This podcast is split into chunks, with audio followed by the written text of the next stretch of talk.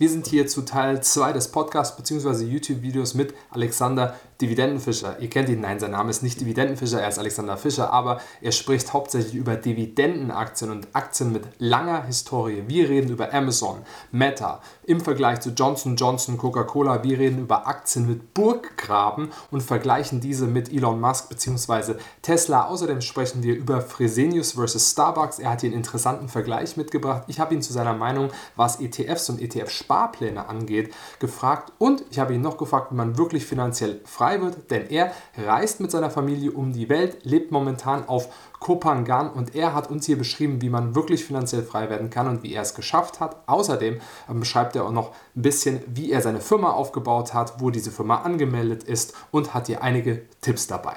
Viel Spaß jetzt. Let's go.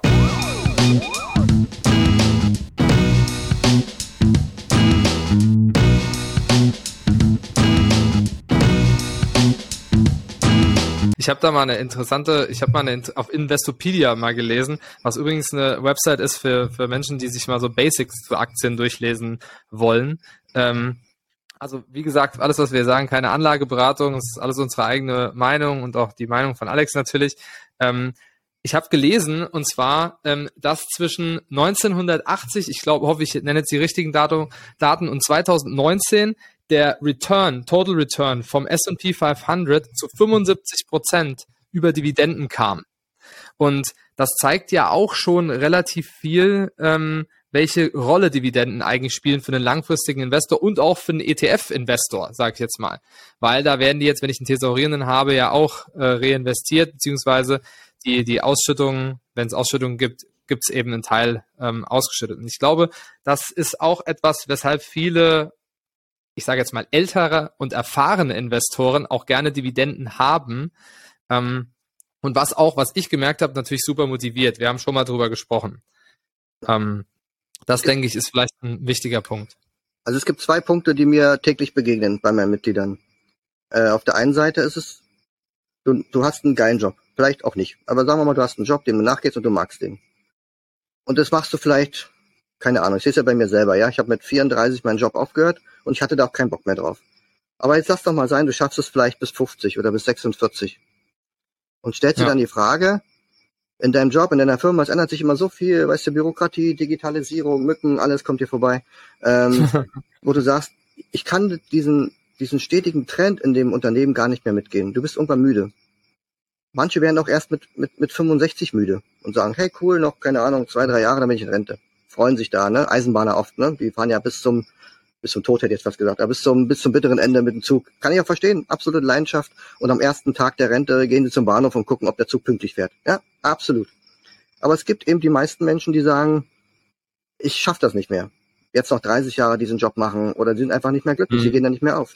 Und wissen aber, sie sind 100% abhängig von diesem Job. Weil die Rente gibt's ja erst, wenn überhaupt, irgendwann mal, und wie viel weiß auch keiner, in 30 Jahren. Was machst du dann? Du fängst nach alternativen Möglichkeiten zu suchen und denkst dir, ich habe ein Haus, ich habe 500.000, ich habe keine Ahnung wie viel Geld, ich verdiene auch gut und versuchen dann in einem kurzen Zeitraum sich Erträge mhm. zu generieren, um zu sagen, ich kann mit wenig Geld auskommen oder mit weniger, aber ich kann meine Zeit reduzieren. Die gehen dann hin und sagen, statt, wie war das, 40 ähm, Stunden oder sagen wir mal, statt 100 Prozent gehe ich runter auf 80 Prozent. Das ist ja. ein Tag frei. Sie haben ein verlängertes Wochenende, jede Woche. Freitag, Samstag, Sonntag. Und nach, nach einem weiteren Jahr gehen die auf 60 Prozent runter. Ja, dann kündigen sie vielleicht im übernächsten Jahr den Job und nehmen in ihrer Nachbarschaft, beim Kumpel, beim Freund, beim Nachbarn einen kleinen Nebenjob an, der sie einfach erfüllt, weil sie sagen, ich muss ja nicht mehr viel Geld verdienen. Es reicht ein kleiner Zuverdienst, ich sage jetzt mal 1000 Euro, was auch immer, damit man auch krankenversichert ist und so weiter. Und nebenbei habe ich meine Dividenden, 1200 Euro im Monat. Ich habe ein gutes Leben. Du wirst gesünder, du malochst ja nicht bis, bis 75.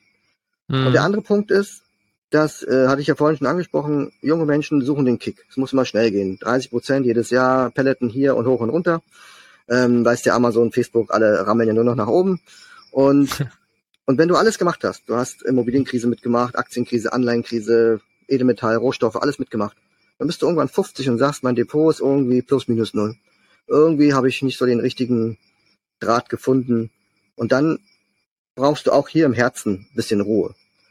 Und dann kommt so eine Dividendenstrategie, ich sag's immer wieder, die ist langweilig, weil man eigentlich nichts anderes macht als wartet und sammelt. Also mit Cash, sammeln, einsammeln, wird dann mehr Cash und so weiter. Das ist mhm. langweilig. Mhm. Aber das beruhigt die Menschen ungemein. Und es ist so, mir hat mal einer gesagt, seit er äh, diese Dividendenstrategie, also ich sag mal, professioneller umsetzt, kann er mit einem höheren Betrag pro Aktie ruhig schlafen als früher mit einem ja. kleineren im aktiven Handel. Muss jetzt nicht immer Trading sein, ne? Aber wenn man sagt, okay, da hat einer geschrieben, die Porsche-Aktie ist wichtig, dann geht man da rein und dann bleibt man da drin und dann, oh, nach drei Monaten und was auch immer. Das ist nervenaufreibend und das will man mit einem fortgeschrittenen Alter nicht. Und wenn dann kommt beides zusammen, der Herz und der Kopf, also Kopf ist dann die Firma, der, der Job und das Herz ist die Gesundheit. Im Alter ist es einfach so, du brauchst ein bisschen mehr Ruhe und willst vielleicht auch mal ein bisschen warme Wetter genießen und mhm. vielleicht auch mal drei Monate irgendwo überwintern und nicht immer nur in der Kälte sitzen. Und dann kommen dir diese Gedanken und dann wirst du zwangsläufig über Dividendenstrategien nachdenken. Mhm. Was übrigens bei mir auch so ist. Ähm, ich habe auch. aber bist du doch gar nicht so alt, ja. Nein, nein, nein, aber trotzdem, genau. Also ich bin 34, ich bin äh, äh, in dem Alter, wo du gesagt hast, ich habe keinen Bock mehr auf, auf, den, auf den Job.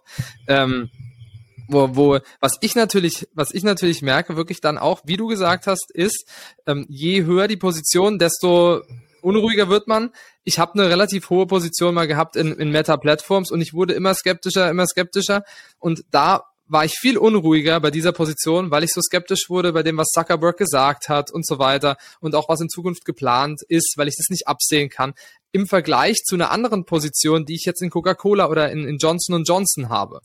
Ähm, weil ich genau weiß, die gibt es schon seit Ewigkeiten, die gab es schon bevor ich geboren wurde und die wird es auch noch geben. Also ich kann mir zum Beispiel eine Welt ohne Coca-Cola nicht vorstellen.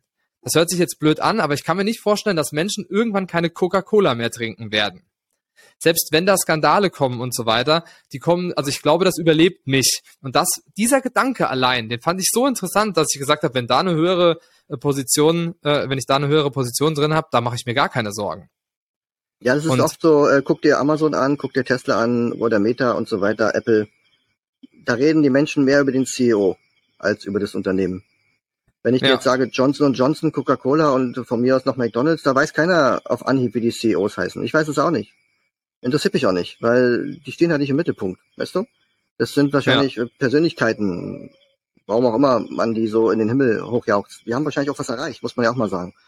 Aber ähm, ja. im Grunde suche ich jetzt keinen keinen Superstar in meinem Depot, ja, sondern ich suche Kontinuität und ähm, ruhig, ruhig verlaufende Geschäftsmodelle, natürlich mit einem stetigen Wachstum. Aber wie du schon sagst, ähm, ob es Coca-Cola mal gibt, das weiß ich jetzt auch nicht so genau. Aber guck mal, wenn du mal guckst, was vor 50 Jahren für Unternehmen im Dau waren, ja. viele Unternehmen gibt's heute nicht mehr. Das wird oft so als, auch gerade bei den Influencern immer so gesagt. Ähm, es ist aber auch nicht schlimm, dass die Unternehmen heute nicht mehr gibt, weil sie sind nicht alle pleite gegangen. Sie sind in anderen Unternehmen aufgegangen. Also es kann hm. sein, dass es vielleicht mal in 20 Jahren, warum auch immer, das Unternehmen Coca-Cola nicht mehr gibt. Aber dann hat halt Pepsi das aufgekauft, hat die ganzen Marken und dann hast du halt Pepsi-Aktien. Am Ende ist ja. es auch egal, weißt du? Aber natürlich, wenn mhm. wir jetzt feststellen, dass anscheinend doch Koks in der Cola ist, dann kann ich mir durchaus vorstellen, dass sie dann auch, wie bei 3M, Gerichtsstreit, vielleicht Milliardenstrafen zahlen müssen. Aber die haben ja noch 400 andere Marken. Die haben ja Milch, mhm. die haben ja Wasser, die haben ja Säfte, die haben ja, pff, keine Ahnung, dann, weißt du, also es wird schon irgendwie weitergehen. Ja. Und oft ist es auch so, too big to fail, ist leider, ähm, also nicht leider, ist, ist manchmal von Vorteil, aber ist äh, nicht immer, auch, auch von Nachteil. Ähm, zum Beispiel bei den Eisenbahnunternehmen in Amerika oder auch Energieunternehmen teilweise in Amerika. Das sind monopolartige Unternehmen. Das würde es in Deutschland gar nicht geben oder in Europa. Ja, in Amerika. Ja. Äh, ich weiß nicht, ob man da offen drüber spricht, ob das, äh, ob das so sein soll, aber es geht gar nicht anders. Da baut keiner neben ein, ein Gleis von tausenden Meilen ein neues, ein eigenes Gleis. Nein, nein. Weißt du? Genau. Und deswegen. Ja. Deswegen habe ich auch beid, also ich habe die beiden größten auf jeden Fall einmal über Berkshire Hathaway und einmal äh, alleine Union Pacific alleine im Depot. Genau. Ähm, genau aus dem Grund, genau aus dem Grund. Aber Absolut, natürlich haben die auch eine ordentliche Historie. Ähm, aber was, wie soll man denn beispielsweise anders schwere Gegenstände, sehr, sehr schwere Gegenstände für große Bauten und so weiter transportieren? Das ist am effektivsten mit so einer Eisenbahn. Da gibt's noch andere Eisenbahnen, die kleiner sind, also Eisenbahngesellschaften. Aber das ist natürlich auch sowas, was, ich habe Charlie Manga, wo ist das Buch, wo er hier sagt, ähm, für die, die jetzt das YouTube-Video sehen, ähm, habe das Buch gerade hochgehalten. Das ist der Mode, der Burggraben, den die dadurch natürlich haben, ja. Und was ich, was mir auch Ruhe gibt, muss ich sagen. Aber, und du sagst es, das, was wir machen, ist unser Alltag. Äh, Gegenstände müssen bewegt werden, Rohstoffe müssen bewegt werden. Und worauf fokussieren sich die Menschen? Auf Elon Musk, der Menschen durch so ein Zäpfchen irgendwo unter die Erde von einer Stadt in die andere durchschießen will. Ähm, ja, ja, und stimmt. dafür werden Milliarden im, im Vorfeld investiert und alles. Es ist sicherlich cool, so Armageddon, Zukunft und so. Aber wie groß müssen diese Zäpfchen sein? Wie oft müssen die hin und her fliegen, damit du da sagst, das rechnet sich irgendwann mal. Wie groß ist denn irgendwann mal so ein Zäpfchen? Sitzen dann tausend Leute in so einem Ding und wenn dann, ähm, mhm. bis das soweit ist, weißt du, bis dahin, keine Ahnung, sich die Dividende von Johnson Johnson verdreifacht, weißt du? Ich gucke ja. mir das ja gern an, aber ich musste es ja nicht mitreiten. Also. Ja, Buffett hat ja auch. Entschuldigung, ich wollte dich nicht unterbrechen. Vielleicht, vielleicht wird's ja auch nichts. Weißt du, da ist irgendwo was kaputt. Ja. Guck dir an, äh, Transrapid in Deutschland, ja. Ähm, ah. Wenn du so agiert hättest, ich glaube, du hättest das ganze Geld in Sand gesetzt, ja. Also es ist eine geile Idee überhaupt für einen Film. Auf jeden Fall, mach mal, mach mal einen Film damit.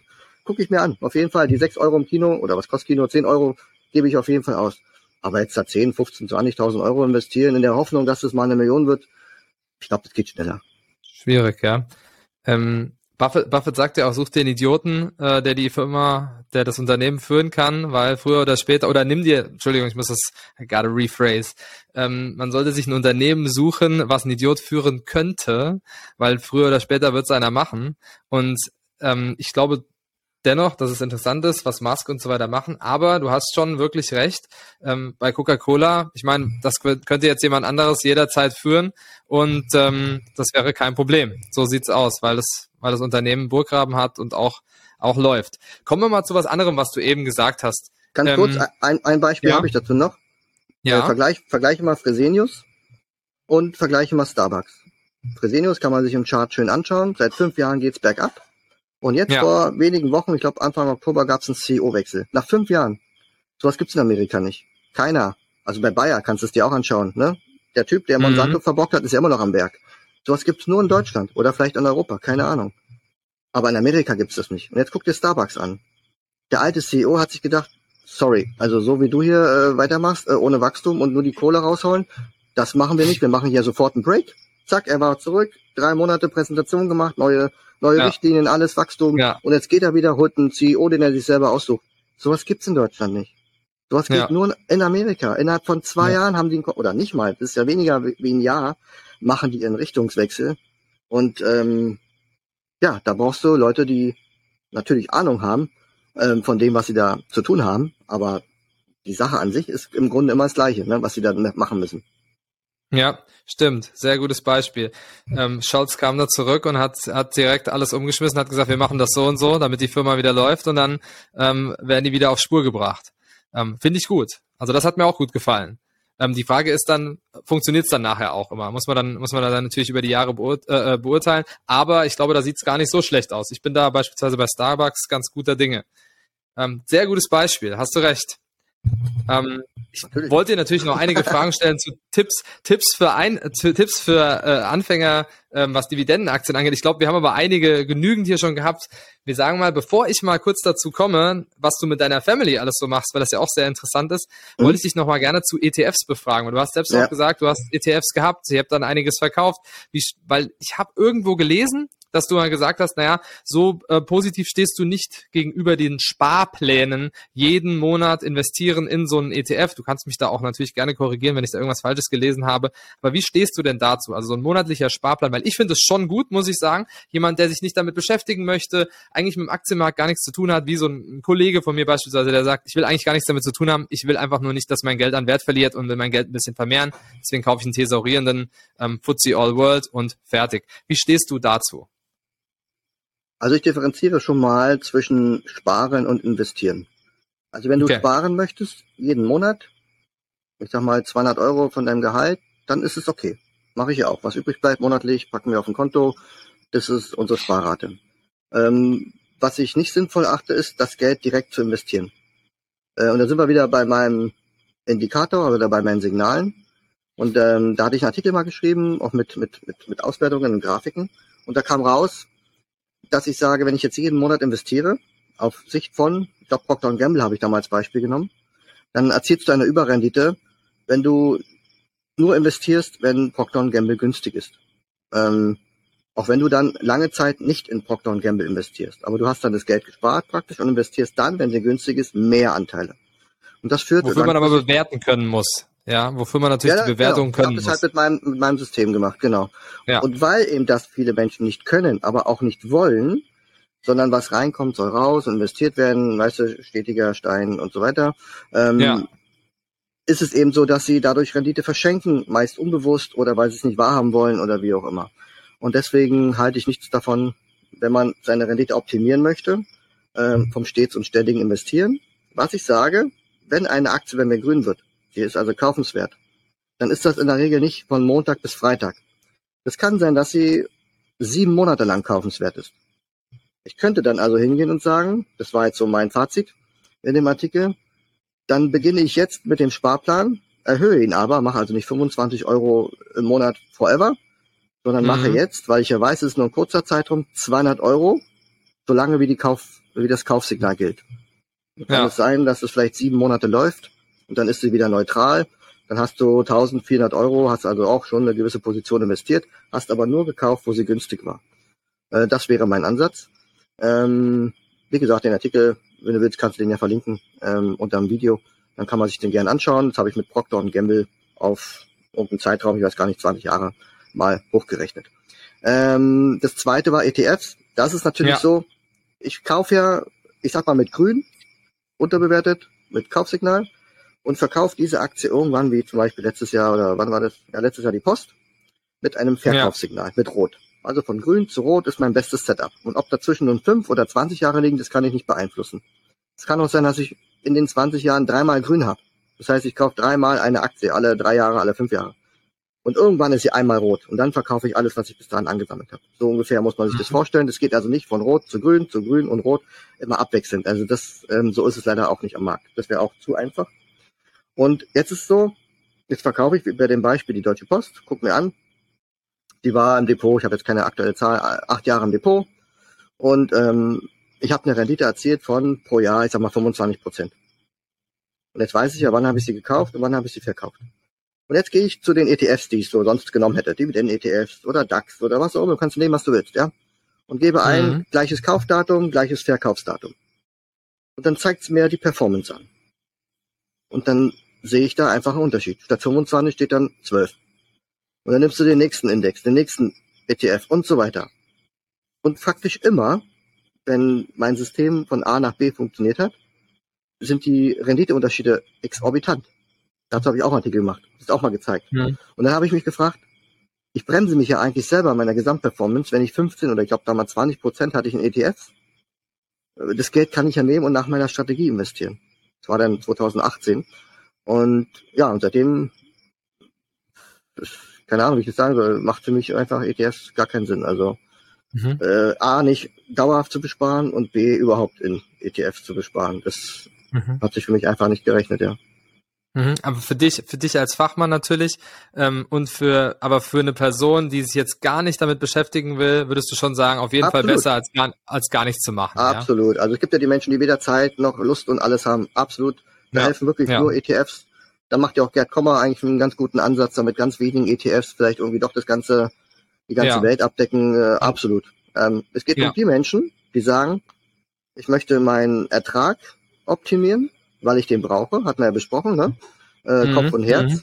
Und es gibt um die, die sagen, ich möchte meine Rendite optimieren, weil ich mich mit Durchschnittsrenditen, die leider nur ETFs nun mal mit sich bringen, ähm, nicht zufrieden bin. Also wenn du mal überlegst, die Durchschnittsrendite von, ich sag mal, sieben bis acht Prozent über so einen allgemeinen Markt und du schaffst es, drei Prozent drüber zu sein und du hast eine Million, ja. ja, dann hast du schon mal ein Jahresgehalt von jemandem ähm, nur an Überrendite erzielt, ähm, wo jemand äh, 40 Stunden 52 Wochen lang arbeiten muss. Mhm. Und, und je mehr Überrendite, jeder Prozentpunkt ist da bares Geld und je höher dein Volumen ist, nimmt es natürlich exorbitante Summen an. Ja. Ja. Okay, ich denke, damit können wir ähm, den Bereich mal so ein bisschen den Bereich Aktien schließen. Wir kommen jetzt mal, also wir werden bei Aktien bleiben, da geht es jetzt wahrscheinlich noch weiterhin drum, aber um mal über einzelne Aktien zu sprechen, wir sind ja schon jetzt etwa, je nachdem, ähm, wer jetzt gerade ähm, oder wie lange man jetzt schon dabei ist, eine Stunde 16 ähm, im Gespräch in der Aufnahme. Mich würde jetzt interessieren, du hast ja auch gesagt, du schreibst ähm, so Bücher, selbst veröffentlicht, glaube ich auch. Und ähm, du hast da geschrieben, mit 37 warst du finanziell frei. Mich würde jetzt mal interessieren, was war denn der größte Hebel für dich persönlich auf dem Weg, ähm, finanziell frei zu werden? Ich würde sagen, ähm, es gibt drei Punkte. Es gibt Sparen, es gibt Investieren und es gibt Einkommen erhöhen. Und wenn man die zusammen kombiniert, dann wird man damit langfristig erfolgreich. Aber was war für dich der größte Hebel? Das würde mich mal interessieren. Also der größte Hebel ist am Ende natürlich die Selbstständigkeit gewesen. Also ich sag mal so, du hast schneller 1000 Euro verdient im Monat, als du 1000 Euro an Dividende bekommst im Monat. Ja, dafür braucht es einfach ja. Kapital, dafür braucht es Zeit, es muss wachsen. Und ähm, keine Ahnung, ich glaube, meine erste Webseite habe ich irgendwann 1999 gestartet und dann kamen noch so viele andere Projekte dazu, dass ich irgendwann das Problem hatte, eben, das Geld muss auch unter die Leute gebracht werden, also im Sinne von investiert werden. Und wenn du, wie du schon sagst, es ist einfacher, die Einnahmen zu erhöhen. Dadurch hast du automatisch dynamische Sparraten. Und das geht dann einfach irgendwann ziemlich schnell. Und und am Ende konzentrierst du dich hier frei nach dem äh, Pareto-Prinzip um die Sachen, die effektiv laufen. 80-20-Prinzip, äh, werden sicherlich schon mal gehört haben einige. Ähm, ja. Dass zum Beispiel 20 Prozent deiner, deiner Arbeit, deiner Projekte dir 80 Prozent deines Geldes liefern. Und dann schneidest du halt viele Sachen ab, die nicht so rentabel sind, verkaufst die oder äh, fokussierst dich auf die Sachen. Und das machst du mit der Zeit immer mehr, immer mehr. Und ich hatte ja am Anfang gesagt, das hat am Ende jetzt bei mir dazu geführt, dass ich mich jetzt auf wenige Projekte äh, fokussiere, die mir aber dadurch den höchsten Ertrag liefern und ich am Ende nur zwei bis drei Stunden am Tag dafür aufopfern muss. Wenn ich heute noch Fotos hochladen würde oder Hörbücher einsprechen müsste, das würde mich echt viel, viel Zeit kosten und das würde nicht mehr im Verhältnis stehen. Ne, als Beispiel, äh, nimm, nimm diese imaginäre eine Million. Da ist es für mich einfacher zu versuchen, ein oder zwei Prozent Überperformance zu erreichen, so viele Bücher kannst du gar nicht einsprechen oder verkaufen. Ähm, ja. Wie du, wie du einfach mit so ein bisschen Optimierung, ich sag ja Handout, Depotstruktur, es gibt so viele Möglichkeiten, auch Aktienauswahl, hatten wir jetzt auch schon einiges gesprochen, einfach da ein bisschen mehr Qualität reinholen, ähm, ein paar Sachen vielleicht weglassen, ähm, vielleicht noch ein bisschen geduldiger sein, wirklich warten, bis der Markt nochmal noch mal zurückkommt. Das sind die ein, zwei Prozent, die mir erlauben, andere Sachen nicht mehr machen zu müssen. Mhm. Weil das ist auch so was, was, was äh, mich umtreibt, der Gedanke, oder was mich überhaupt dazu gebracht hat zu investieren, einfach freier, freier zu sein in dem, was ich mache, in meinen Entscheidungen, wie viel ich arbeiten möchte oder wann ich in Rente gehen möchte. Generell solche Dinge, einfach zu, genau, genau das zu entscheiden. Das fand ich jetzt äh, ähm, definitiv nochmal äh, wirklich interessant. Jetzt reist ihr ja, oder ihr reist nicht immer äh, wild durch die Gegend, sondern ihr seid gerade in, in Thailand, Kopangan und ähm, mich würde jetzt mal interessieren, wie kam es denn dazu, ähm, das zu sagen, dass ihr das machen wollt, ähm, rumreist oder auch einfach woanders wohnt? Habt ihr dann festen Wohnsitz aktuell? Und mich würde natürlich auch interessieren, wie macht ihr das denn mit eurer Tochter? Weil ihr reist ja zu dritt und die hat ja eigentlich auch eine Schulpflicht und so weiter. Wie, wie läuft denn das ab und wie habt ihr das geplant?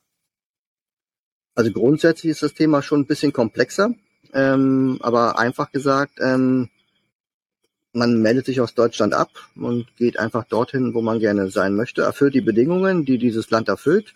Meist ist man dann Auswanderer und ähm, startet in dem Land genauso, wie man vorher in Deutschland gewohnt hat. Das war jetzt nicht so unsere Idee. Äh, die Idee entstand mal durch einen, Freund von mir, der hat damals ein Projekt gestartet, das heißt startenlos.ch, das ist der Christoph, äh, und der, ähm, ja, der ist so sehr liberal unterwegs und möchte gern ich denke mal, also er nennt es Flaggentheorie, dass du sagst, in jedem Land oder in vielen Ländern gibt es einzelne Dinge, die gut sind. Und du kannst dich so aufstellen, dass du dir genau diese Dinge nimmst. Man ist also nicht an einem Land gebunden und ich muss alles in diesem Land nutzen, machen und tun, sondern ich ähm, gehe in verschiedene Länder und nutze die Sachen, die mir gegeben sind. Und so entstand dieses Perpetual Traveling, also dieses dauerhaftes Reisen, und mittlerweile ähm, würde ich sagen, sind wir schon in Thailand sowas wie ansässig, aber jetzt gibt's hier nicht sowas wie man meldet sich in Deutschland ab und meldet sich in Thailand wieder an. Äh, so einfach ist es dann auch nicht. Äh, braucht es aber auch nicht, weil sowas gibt's hier in Thailand einfach nicht. Ja, man braucht ja nur einen gewissen Aufenthaltsstatus. Äh, das Steuerrecht ist auch sehr angenehm. Also wir haben uns zum Beispiel hier äh, für Thailand entschieden, äh, weil wir hier flexibel länger bleiben können. Ähm, praktisch so lange, wie man gern möchte. Ne? Es gibt verschiedene Visaarten, die man sich dort ähm, beschaffen kann. Ähm, auch steuerlich ist es sehr interessant. In Thailand gilt nämlich Territorialbesteuerung. Das heißt, wenn ich jetzt hier eine Imbissbude aufmache, dann muss ich das ganz normal besteuern. Aber Auslandseinkommen wird zum Beispiel nicht besteuert. Und es sind so viele hm. Kleinigkeiten und ähm, das ähm, Leben ist ja einfacher. Und deswegen ist Thailand für uns ein sehr angenehmes Domizil. Aber wir reisen auch gerne. Uns gefällt auch Australien und Amerika und Kanada. Äh, die haben in anderen Punkten Vorteile und in anderen wieder Nachteile. Ja, gerade als Auswanderer müsste man dann zum Beispiel das Welteinkommen versteuern. Es gibt auch Länder, ähm, da ist egal, wo du lebst. Ne, Amerika zum Beispiel, du musst immer, ähm, mhm. egal wo du Geld verdienst, dein, dein Geld in Amerika versteuern. Unter anderem sicherlich ein Grund, warum Tina Turner in die Schweiz ausgewandert ist und ihren US-Pass abgegeben hat. Ja, das wäre die einzige Konsequenz, solchen Systemen zu entkommen. Ja, und äh, um den Bogen nochmal zu spannen, wir haben natürlich unsere Tochter mitgenommen, das war ja sinnvoll. Ähm, und wir hatten uns gesagt, wir wollten eigentlich nicht, dass unsere Tochter in Deutschland zur Schule geht. Mhm. Dieses Schulsystem, wir hatten ja im Vorwort schon mal gesprochen, dieses jahrhundertealte genau. Schulsystem ist, ähm, es wurde millionenfach reformiert, aber irgendwie äh, merkt anscheinend niemand, dass man damit äh, nichts, also keinen Blumentopf gewinnt. Ja, und ich glaube, wir haben schon immer so gelebt, damals noch in Berlin, dass wir sagen, wir können jetzt hier in Berlin bleiben, so lange, bis das in Berlin so ist, wie wir uns das vorstellen. Oder wir mhm. gehen nach Bayern. Ja, und dann sind wir nach Bayern gegangen, das war, der, war die Abkürzung, ähm, weil wir eben nicht unsere Zeit, unser Leben äh, vergeuden wollten, bis wir gerne die Umstände gehabt hätten. Und dann nach fast 20 Jahren in Bayern haben wir gemerkt, in Bayern wird's es gerade so wie damals, also wir haben uns so gefühlt, so ein bisschen wie damals in Berlin. Äh, wir haben uns irgendwie nicht mehr wohl gefühlt. Und dann war die Idee, okay, dann können wir jetzt warten, bis sich das hier bessert. Oder wo mhm. gehen wir denn da hin? Und dann haben wir gesagt, wir gehen jetzt in die Welt hinaus. Und da kam uns natürlich zugute, dass wir ortsunabhängig aufgestellt waren. Also wir haben kein, kein Haus besessen oder irgendwelche anderen Sachen. Unsere Jobs konnten wir loswerden. Also nichts hat uns groß jetzt äh, gebunden an Deutschland und ja, wir haben schon einige Länder bereist, ich glaube 25 oder so waren wir schon. Mhm. Und wir werden jetzt auch weiter reisen und sind jetzt hier in Thailand eher sowas wie eine Base. Also wir sind nicht ausgewandert nach Thailand, ich würde sagen, es ist eine Base. Und ähm, unsere Tochter geht jetzt hier zur Schule, aber Grundschulzeit haben wir selbst gemacht. Das heißt, mhm. ähm, also man sitzt da nicht da wie so ein Lehrer und schlägt die Fibel auf oder was man da macht, sondern es gibt viele Online-Materialien, Hilfsmittel, auch Schulbücher, Hefte. Es ist verrückt, äh, wenn man sich damit befasst, was es überhaupt für Möglichkeiten gibt. Also wen es interessiert, es gibt Möglichkeiten beim Homeschooling, Freilernen, das sind alles Begriffe, die man mal, die man mal googeln kann, wenn man sich damit befassen will. Und ähm, wir waren selbst überrascht, welche Möglichkeiten. Und unsere Tochter spricht heute, ich sag mal, Thai, Englisch.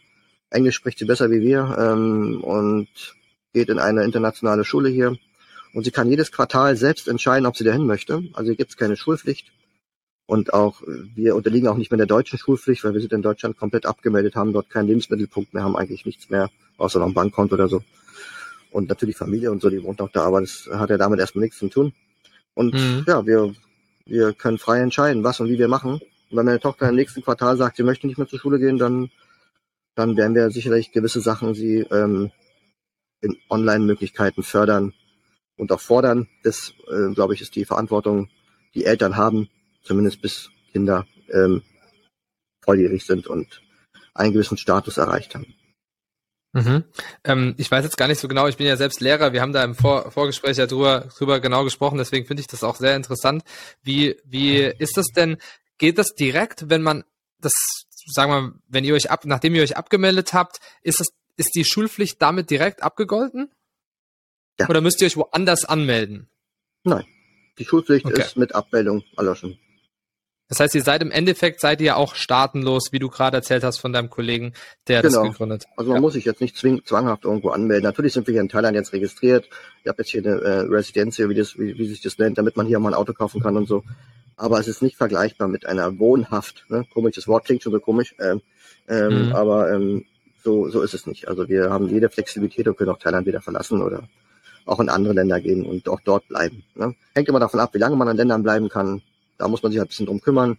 Ähm, aber dafür haben wir halt andere Sachen nicht. Ne? Also ich muss jetzt äh, in Deutschland keinen Steuerbescheid machen, ich einen Steuerberater rumrennen.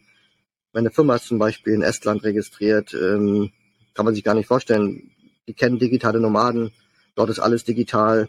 Ähm, da brauche ich nicht mal ein Faxgerät oder irgendwas. Die, die wissen mit solchen Menschen, die so arbeiten und leben, umzugehen.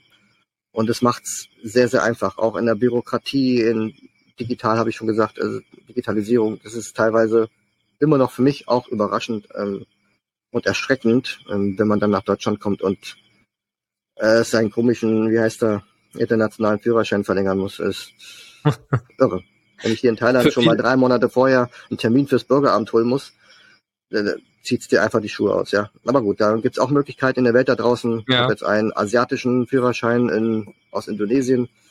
Der ist in ganz Asien gültig. Also die Thematik habe ich jetzt hier erstmal nicht mehr. Und das ging ganz schnell. Das war ganz einfach. Mhm. Viele, viele sind da ja auch, also ich sage jetzt mal alteingesessene skeptisch, wenn die hören, ähm, das ist jetzt keine GmbH, sondern er hat die Firma in Estland, das muss doch irgendwie, äh, wie, wie läuft sowas überhaupt ab und sowas, aber da gibt's ja heutzutage so viele Möglichkeiten, was man alles machen kann. Ich glaube, ich habe nämlich das auch schon mal gelesen, staatenlos.ch, ich habe mich da auch schon mal ein bisschen in der, äh, informiert, was man da, was da für Möglichkeiten gibt und Videos zugesehen. Ähm, wirst du damit auch konfrontiert, dass dann Leute zu dir sagen, sag mal, wie machst du das überhaupt mit der Firma da, wo ist die denn gemeldet oder wie, ähm, wie, ah, gibt's da solche Fragen? Ja, weil viele kratzen natürlich an der Oberfläche und das Problem ist, wie du schon sagst, die Leute sind nicht skeptisch. Ähm, sie schauen nicht über den Tellerrand. Sie glauben, in der Welt, in der sie leben, ist das so. Es wird vieles ja. aus der Gesellschaft in Deutschland hingenommen, egal in welchem Thema. Ja? Ähm, man kann aber was verändern. Und oftmals haben die Menschen das Gefühl, ob ich jetzt wählen gehe oder ob ich das oder hier, ich kann ja nichts verändern. Das ist richtig. Weil man immer versucht, andere zu verändern. Ja? Mhm. Du sagst, du wählst heute A und nächstes Mal wählst du B. Damit erreichst du aber nichts.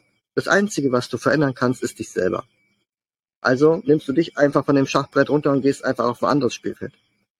Und das ist so, keine Ahnung, ob das was mit Matrix oder irgendwie mit, mit irgendwas anderem zu tun hat. Man ist für sein Leben selbst verantwortlich. Wenn es mir irgendwo nicht fällt, kann ich jetzt da 30 Jahre sitzen jedes Jahr an Gardasee fahren, auf den gleichen Stellplatz mich mit meinem Wohnmobil hinstellen und dann alles so machen, wie ähm, täglich grüßt das Murmeltier. Oder ich sage ja. bis hierhin und weiter nicht und ich gehe jetzt meinen eigenen Weg und mache ohne euch weiter. Und, und so war das so ein bisschen. Wir wollten uns ein bisschen freier fühlen. Und weil ja. du gerade noch Estland angesprochen hast, ähm, das ist praktisch eine GmbH, nur heißt die halt anders. Ähm, und auch trotzdem sagt man, sage ich halt, eine GmbH sagt ja auch gar nichts aus. Ne? Also, äh, sondern ich sag mal, das, was ich mache mit der Firma, ist es erfolgreich, bringt es mir was, schaffe ich damit Mehrwert, verdiene ich damit ja. mehr Geld. Das ist das, was im Fokus stehen sollte. Aber du sagst es eben richtig, Leute gucken dann, ja, ist es auch legal? Ist es auch eine GmbH? Ist der auch richtig angemeldet? Hat der auch alle, alle bürokratischen Hürden richtig genommen? Da denke ich mir, weißt du, boah, das ist anstrengend für mich da stehen zu bleiben und den Leuten das alles zu erklären. Ich habe gelernt, ich gehe einfach weiter. Weißt du, wenn du durch den Park läufst, dann sitzt da einer auf der Bank, der mosert dann da rum. Den mhm. kann ich grüßen und ich gehe weiter. Ich werde mich nicht zu dem hinsetzen und mit ihm dann zusammen mosern. Das ist nicht so meins. Dafür ist mein ja. Leben zu kurz. Und deswegen war uns wichtig, dass wir in jungen Jahren äh, die Welt sehen und da draußen leben können in einer Leichtigkeit, ähm, die ich auch vorher nicht ähm, geglaubt hätte. Und wenn ich überlege, der Ansporn vieler ist, von Dividenden allein leben zu wollen, sage ich, ja, ja, es ist möglich. Aber auch, es ist der längere Weg. Wenn ich sage, such dir drei Einkommensquellen. Nebenjob, also jetzt hast du einen Hauptjob. Der wird vielleicht mal zu deinem Nebenjob. Dann Dividenden. Ja. Vielleicht hast du noch ein eigenes Projekt. Also es gibt etliche Möglichkeiten. Unter anderem ähm, kann man ja gucken, ich habe ja meine Bücher dort, dann haben wir ja auch mit dem Lars zusammen, mit dem Lars Robbel geschrieben, was man alles machen kann, um nebenberuflich mal was aufzubauen. Und lass es mal nur 1000 Euro sein im Monat. Man ja. kann dieses Ziel dieser finanziellen Freiheit viel früher erreichen, wenn man nicht nur auf Dividenden schaut, sondern versucht, ein Potpourri aus vielleicht drei, vier Einnahmequellen, auch wenn es so kleinere sind. Mhm. Aber, man, mhm. aber, aber es ist leichter für dich, mit irgendwas 1000 Euro zu verdienen, aber das viermal. Du schaffst es zum Beispiel viel leichter, monatlich 1000 Euro Dividende zu erzielen. Du schaffst es viel leichter mit deinem Podcast und vielleicht noch einem Sidekick irgendwas, ähm, 1000 Euro im Monat zu verdienen. Dann haben wir noch irgendeine Betriebsrente, Rente, alles, was im Alter noch mal so ansammeln kann. Es gibt so viele Möglichkeiten. Und, und dann hast du einfach einen Tisch, ich sag mal mit vier Beinen und nicht so ein Bistrotisch, der so an einem Bein steht. Und dann sage ich mir mal, dann bist du deutlich früher finanziell frei. Und wenn du dann noch in eine, in eine Gesellschaft wechselst, die es dir leichter macht, weil es dort günstiger ist. Ja, dafür gibt es mhm. den Begriff Geoarbitrage. Du verdienst dein Geld in der westlichen Welt, wo, wo das Geld noch was wert ist. Oh ja. ja. Und, und du lebst in einer Welt, oder umgekehrt, wo, wo, du, wo du viel Geld verdienst, du lebst in einer Welt, wo das Geld richtig was wert ist. Ja. 100 ja. Euro in Deutschland, wenn du sagst, ich verdiene 100 Euro am Tag, brutto, netto, Okay, für viele ist es vielleicht auch viel Geld, aber im Grunde ist das nicht viel Geld. Ja, von 100 Euro bleiben 50 vielleicht netto, vielleicht 60, keine Ahnung. Weißt du, in Thailand mit 100 Euro, weiß ich nicht. Müsste man mal gucken, ob ich da schon eine eigene Hausfrau hätte, einen ganzen Monat. Ja, also vielleicht bei 100 Euro noch nicht, aber es ist einen ganz anderen Wert, dieses Geld, was du irgendwo ja. verdienst. Und damit machst du dir das Leben einfach leichter, weil du einfach nicht mehr so viel verdienen musst. Ja, ich muss nicht ähm, 60.000 verdiene, damit ich 30.000 30 netto habe. Ich gehe einfach irgendwo dahin, wo 30.000 so viel sind wie 30.000. Ich spare mir komplett ja. da 60 auf 60.000 skalieren zu müssen. Ja, also jetzt mal als Angestellter und so äh, 40-Stunden-Job mal zu sprechen. Und das mhm. ist so mhm. unser Anreiz, ähm, warum wir das machen und damit fühlen wir uns auch sehr wohl, ja gibt es ja auch viele, die ähm, für amerikanische Firmen irgendwie oder, oder größere Firmen arbeiten ähm, und aber in einem anderen Land leben, selbst wenn es versteuert werden muss, dann aber günstigere Ausgaben in dem Land haben, die beispielsweise in Thailand leben, aber Programmierer sind oder auch freiberuflich für die Firmen arbeiten als Programmierer. Und ähm, obwohl man natürlich dann auch immer hört, ah, ich kann am Strand sitzen und programmieren. So einfach ist es dann ja auch zum Teil wieder nicht, außer du bist jetzt ein Riesenfreak. Da gehört ja auch schon ordentlich viel Arbeit zu und auch viel Vorbereitung das dauert auch oft. Ich meine, du hast dir das ja jetzt auch beispielsweise nicht einfach mal von heute auf morgen aufgebaut, sondern das war ja auch ein Weg, eine Entwicklung, die du gemacht hast, oder? Was war da für dich der Schlüssel, also das, das Ausschlaggebende, dass du dazu gekommen bist? War das frei sein zu wollen? Ja, frei sein heißt ja unabhängig, selbstbestimmt leben. Das ist natürlich äh, wichtig. Ähm, Freiheit, ne? so wie, wie Westernhagen immer singt, ähm, ist natürlich nur so ein Basswort. Ne? Aber ja, selbstbestimmt, ja. ich glaube, selbstbestimmt leben äh, bringt es gut auf den Punkt. Ähm, und ich will auch nicht den ganzen Tag arbeiten. Also da zählen auch Automatismen, ähm, Prozesse dazu. Ähm, ich mache heute nichts, wo ich weiß, ich muss jetzt ab morgen jeden Tag eine Stunde mehr arbeiten. Mache ich halt nicht mehr, weil es einfach für ja. mich keinen keinen Sinn ergibt. Und ich kann auch nicht in Coworking Spaces arbeiten. Da gehe ich immer hin und quatsch die Leute mal voll, die da in Ruhe arbeiten wollen, aber ähm, ich kann da nicht arbeiten. Also ähm, ich arbeite zu Hause ganz normal und dann mache ich den Laptop zu und dann machen wir halt irgendwas. Ne? Dann sind wir halt hier beschäftigt und tingeln über die Insel oder treffen Leute und so weiter. Das ist schon, mhm. schon so ein Alltag. Aber im Grunde geht es ja darum, dass jeder seinen Alltag ja so gestaltet, wie er möchte. Und ähm, ja. das muss ja nicht das dauerhafte Reisen sein oder dass jemand nur online arbeitet oder was auch immer. Wichtig ist, dass man die innere Zufriedenheit findet. Und das ist eben so, dass viele diese nicht haben, aber auch nichts dagegen tun. Wenn jemand sagt, er hat einen 9-to-5-Job, er geht 40 Stunden in der Fabrik arbeiten und er ist der glücklichste Mensch ever, weil er eben jedes Jahr auf den gleichen Stellplatz am Gardasee fahren darf, dann ist das nicht die, die Person, über die wir hier reden, sondern wir reden über die Person, die sagt, ich habe so viele Probleme, mich nervt das alles in meinem Leben und diese Menschen müssen was verändern. Ja? Und alle anderen können ja genauso weitermachen, wenn sie zufrieden sind. Genau, das stimmt. Okay. Abschließend würde ich noch eine Sache fragen wollen und dann sind wir auch schon durch. Ich glaube, hier ist einiges dabei, was interessant für viele sein wird oder sein kann, ähm, die an Aktien und finanzieller Freiheit äh, interessiert sind. Mich würde jetzt interessieren, ich habe ja auch einen kleinen Sohn, wir haben schon über deine Tochter gesprochen. Gibt es aber auch Probleme, die entstehen durch diese Lebensweise, wo ihr schon manchmal so sagt, oder ein bisschen skeptisch wart, ob das auch vielleicht das Richtige ist. Ich habe mir zum Beispiel vorgestellt, wenn wir jetzt unseren Sohn mitnehmen, meine Frau und ich, und wir ähm, sind länger unterwegs, ich habe dann immer gefragt, sind die sozialen Kontakte dann so, ähm, wie ich mir das vorstelle und oder äh, ist mein Sohn dann zu viel mit Mama und Papa? Was natürlich gut ist, deine Tochter geht in die Schule, das hast du ja schon äh, gesagt und sie kann das selbst entscheiden, was ich auch gut finde, sie kann es selbst entscheiden, finde ich auch interessant. Mhm. Ähm, sind da auch Probleme, äh, ähm, die immer mal wieder entstehen oder wo ihr skeptisch werdet und vielleicht sagt, ah, vielleicht ist das Reisen doch nicht so gut oder ähm, genau, wie sieht's aus? Also es gibt drei Punkte, die wir ähm, in den, wir sind jetzt im fünften Jahr unterwegs, mhm. ähm, was wir, was wir gelernt haben, auch nicht nur durch uns, auch durch andere, Es gibt drei Punkte. Das ist einmal der Punkt Gesundheit, Ja. ähm, der Punkt Heimweh und die, der Punkt Finanzen. Wenn du diese drei Punkte im Griff hast und nicht zu schnell reist, also reisen im Sinne von ständig den Ort wechseln. Das ist so, der Ja. Mensch und vor allem erst recht Kinder brauchen sowas wie eine Base. Die brauchen Rückzugsorte und so weiter. Ähm, du wirst zwangsläufig, wenn du dich um diese drei Punkte nicht kümmerst, zum Scheitern verurteilt sein.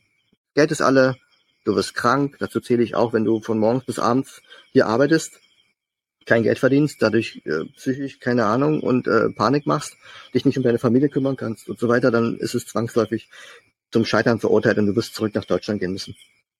Und Heimweh ist so ein Punkt, gegen den kann man wahrscheinlich nicht viel machen, außer du fährst regelmäßig dahin, wo Heimat ist, oder du schaffst dir eine neue Heimat. Ja? Und das ist so, dass wir hier so ein bisschen in so einer eigenen Bubble auch leben. Wir bauen uns die Welt hier so, wie wir sie gerne mögen. Und äh, gehen natürlich auch alle zwei Jahre mal nach Deutschland zu Oma, Opa und so weiter. Aber wir stehen natürlich auch in der heutigen Generation digital mit vielen Menschen in Kontakt. Meine Tochter kann, ich glaube, Instagram besser bedienen wie ich. Ähm, die steht mit ihren Freundinnen, das ist natürlich jetzt mit elf besser, als wenn jemand äh, vielleicht nur drei oder vier Jahre alt ist, ähm, in Kontakt. Und was sie zum Beispiel hat, was, was man auch nicht so oft sieht, ist, sie kann ganz offen und schnell auf neue Menschen zugehen. Also ich war Mhm. früher anders, ja. Ähm, wenn ich da irgendwie jemanden sehe oder wenn ich neu in die Klasse kam, ich war der Letzte, der irgendwie aufgemuckt hat, ja. Äh, meine Tochter ist ja ganz anders. Die geht da direkt hin und sagt, hey, ich bin Leni, wer bist du? Wollen wir zusammen spielen? Wollen wir das und das machen? Weil sie sich, weil sie gelernt hat, selbstbestimmt zu leben. Sie entscheidet in ihrem Leben, Mhm. was sie machen möchte und was nicht. Und dann gehört auch dazu, dass sie mal sagt, äh, ich möchte das und das jetzt nicht mehr haben. Ob das jetzt Schule ist oder sagt, sie möchte jetzt mit ihrer Freundin nicht draußen spielen. Ja, wir wohnen ja hier im Resort. Es sind halt auch immer ständig Kinder da, manchmal temporär, manchmal auch länger. Ähm, das sind so Sachen, man kann es nicht vergleichen. Ich glaube, was Ja. meiner Tochter zum Beispiel überhaupt nicht zusagen würde, wäre, wir wohnen in einer Straße und gegenüber und nebenan wohnen Jahre, Jahrzehnte lang die gleichen Kinder. Das würde meiner heutigen Tochter nicht gut tun. Sie braucht die Abwechslung und auch den Rückzug, dass sie sagt, ich brauche jetzt mal gar keinen. Oder ich brauche jetzt mal jemand anderes. Oder ich möchte gern mal den Entfernten mal kontaktieren. Und das sind so Sachen, die lernt man mit der Zeit. Und äh, was viele auch vergessen ist, wie du schon gesagt hast, wir sind im Grunde 24 Stunden zusammen. Also ich arbeite hier und sie geht in die Schule und meine Frau geht auch zur Massage und wir treffen uns auch hier überall und ich fahre mal mit dem Motorrad über die Insel. Aber hier geht keiner von morgens zwölf Stunden in eine Fabrik oder in ein Büro. Und also weißt du, in Deutschland gehen alle um sieben aus dem Haus und Ja. ab 16 Uhr, ab 16 Uhr trudeln alle ein. Man hat abends gemeinsame drei, vier Stunden, dann gehen die ersten Kinder ins Bett. Die späten gucken noch einen Film, dann kommt Tagesschau und dann sitzen die Eltern da, gucken Netflix und das war's. Das ist bei uns nicht so. Also ich kann auch Netflix um 10 Uhr morgens gucken, wenn meine Tochter in der Schule ist. Und abends gehen wir hier ins Raster Home zum Beispiel. Ja, Mhm. also es ist ein ganz anderes Leben und ein ganz anderer Alltag und deswegen ist es schwer vergleichbar und man muss das mögen und sich das auch selbst zusammenstellen. Ja, das ist nicht so so einfach in Deutschland. Guck mal, die sind nach Deutschland gekommen und haben gesagt, hey, wir sind da, Freunde, Bekannte, alle, wer auch immer. Und dann haben die gesagt, ja, wollen wir mal was machen? Wir können ja mal grillen. Heute in sechs Wochen. Ich, wie jetzt, äh, heute in sechs Wochen? Wir, wir können auch morgen grillen oder gleich oder was auch immer. Ja, nee, wir sind ja komplett verplant. Äh, alle Wochenenden sind komplett verplant durch Geburtstage, Feiern, Schule, Kindergarten, bla bla bla. Okay. Dann sitzt du Mittwoch, kommst du von Asien nach Europa geflogen, sitzt du Mittwoch Vormittag da und keiner hat Zeit. Ja. Dann denkst du dir, ja gut, dann hat sich ja der weite Weg gelohnt, weil alle noch am Wochenende Zeit haben. Dann kommen sie am Abend um 17 Uhr, 18 Uhr, wollt ihr noch vorbeikommen. Am Wochenende ist schwierig, da müssen wir mal gucken, ob wir einen Termin finden. Und ich denk mir, du, abends ist der Tag für mich auch durch. Da habe ich jetzt auch keinen Bock, immer alle abends so. Also wir haben halt irgendwie einen anderen Rhythmus mittlerweile und ist natürlich für Außenstehende oft ähm, nicht leicht zu verstehen. Gerade für Urlauber, wenn die Mhm. hierher kommen. Ne? Ja, aber das ist ja genau die Freiheit, die man, oder die Freiheit ist immer, wie gesagt, wie du schon sagst, so ein Buzzword, aber die Unabhängigkeit, die man sich geschaffen hat, wenn man sich, ähm, oder natürlich auch, wenn man selbstständig ist. Das, was man dann nicht gearbeitet hat in der Zeit, muss man natürlich nachholen vielleicht, oder man hat so einen, Rhythmus, was man macht. Das Ja, da helfen dir halt Okay. passive, da helfen dir halt auch passive Einkünfte, wo du sagst, das, was ich jetzt mache, ist kein Zeit gegen Geld, sondern die Erträge Mhm. kommen automatisiert zum späteren Zeitpunkt an einer anderen Stelle. Das heißt, ich kann ganz normal meine Arbeiten erledigen, kann den Notebook zuklappen und am Ende des Monats kann ich schauen, was kam bei rum. Das ist schon erleichternd, ja. Mhm. Okay. Vielen Dank. Ich habe eine abschließende Frage an dich. Doch noch ist mir gerade eingefallen, weil du eingangs mhm. was zu mir gesagt hast. Du hast gesagt, du wunderst dich, dass ich nicht über Fitness rede. Jetzt ist meine Frage natürlich abschließend. ja, genau. Wie steht's denn um deine Fitness? Weil du redest ja auch von Gesundheit. Also Finanzfitness, wie steht's? Die Finanzen wissen wir bei dir jetzt. Wie steht's um deine Fitness? Also ich fasse es mal so zusammen, ja. Die meisten gehen ja zum Fitness und schwitzen sich da einen Wolf, um Kalorien zu verbrennen und so weiter. Und du siehst, ich sitze ja einfach nur und rede und schwitze. und das ist so mein Anteil, den ich äh, leider äh, zu diesem Thema beitragen kann bin da nicht so der Motivator. Also ich kann in Finanzanlagen kann ich schon sehr motivieren und auch sehr ähm, agil sein. Irgendwie fehlt mir das komplett beim Sport. Und auch ein netter Kollege von mir, der, der Holly, der schickt mir jeden Tag so einen Typen da auf Instagram, der sagt immer, er ist jetzt auf Englisch egal, aber der sagt auf Deutsch immer, verdammt nochmal, geh ins ja. scheiß Gym. Ja, jeden Tag. Ja, ich kenne den, ja. Ja, ich kenne den auch. ich krieg ihn ja jeden Tag zugeschickt und mittlerweile schicken mir das drei Leute jeden Tag. Und ich kann mich da nicht so motivieren. Also was ich vielleicht noch machen könnte, ist so, so ohne Geräte mal so ein paar Übungen machen. Aber vielleicht fürs nächste Jahr nehme ich mir was vor, dann können wir nochmal sprechen, wie es lief. Aber im Moment schwierig. noch so warm hier. Okay, dann schauen wir mal beim nächsten Gespräch, wie es aussieht. Gerne, ja. Perfekt, Alex. Ich danke dir vielmals für das Gespräch und ähm, ich überlasse dir das Wort zum Ende raus, sodass du nochmal kurz sagen kannst, wo man dich finden kann.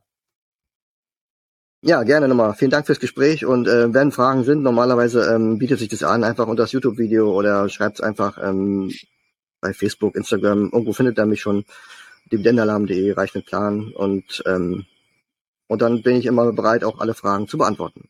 Und ansonsten hoffe ich, dass wir ein bisschen was mit auf den Weg geben konnten. Sehr gut. Dann wünsche ich dir alles Gute und bis zum nächsten Mal. Mach's gut. Ciao. Danke dir, ciao. Hey, ich hoffe, diese Podcast-Folge bzw. dieses YouTube-Video mit Alexander Fischer hat euch gefallen. Wenn das denn so ist, dann lass uns doch gerne mal ein Like für dieses Video da, wenn du denn über YouTube beispielsweise schaust und wenn du über eine Podcast-Plattform dabei bist, dann würden wir uns über eine positive Bewertung natürlich ebenfalls für den Finanzfitness-Podcast freuen. Und jetzt wünschen wir dir noch einen schönen Tag. Bis zum nächsten Mal. Mach's gut. Ciao.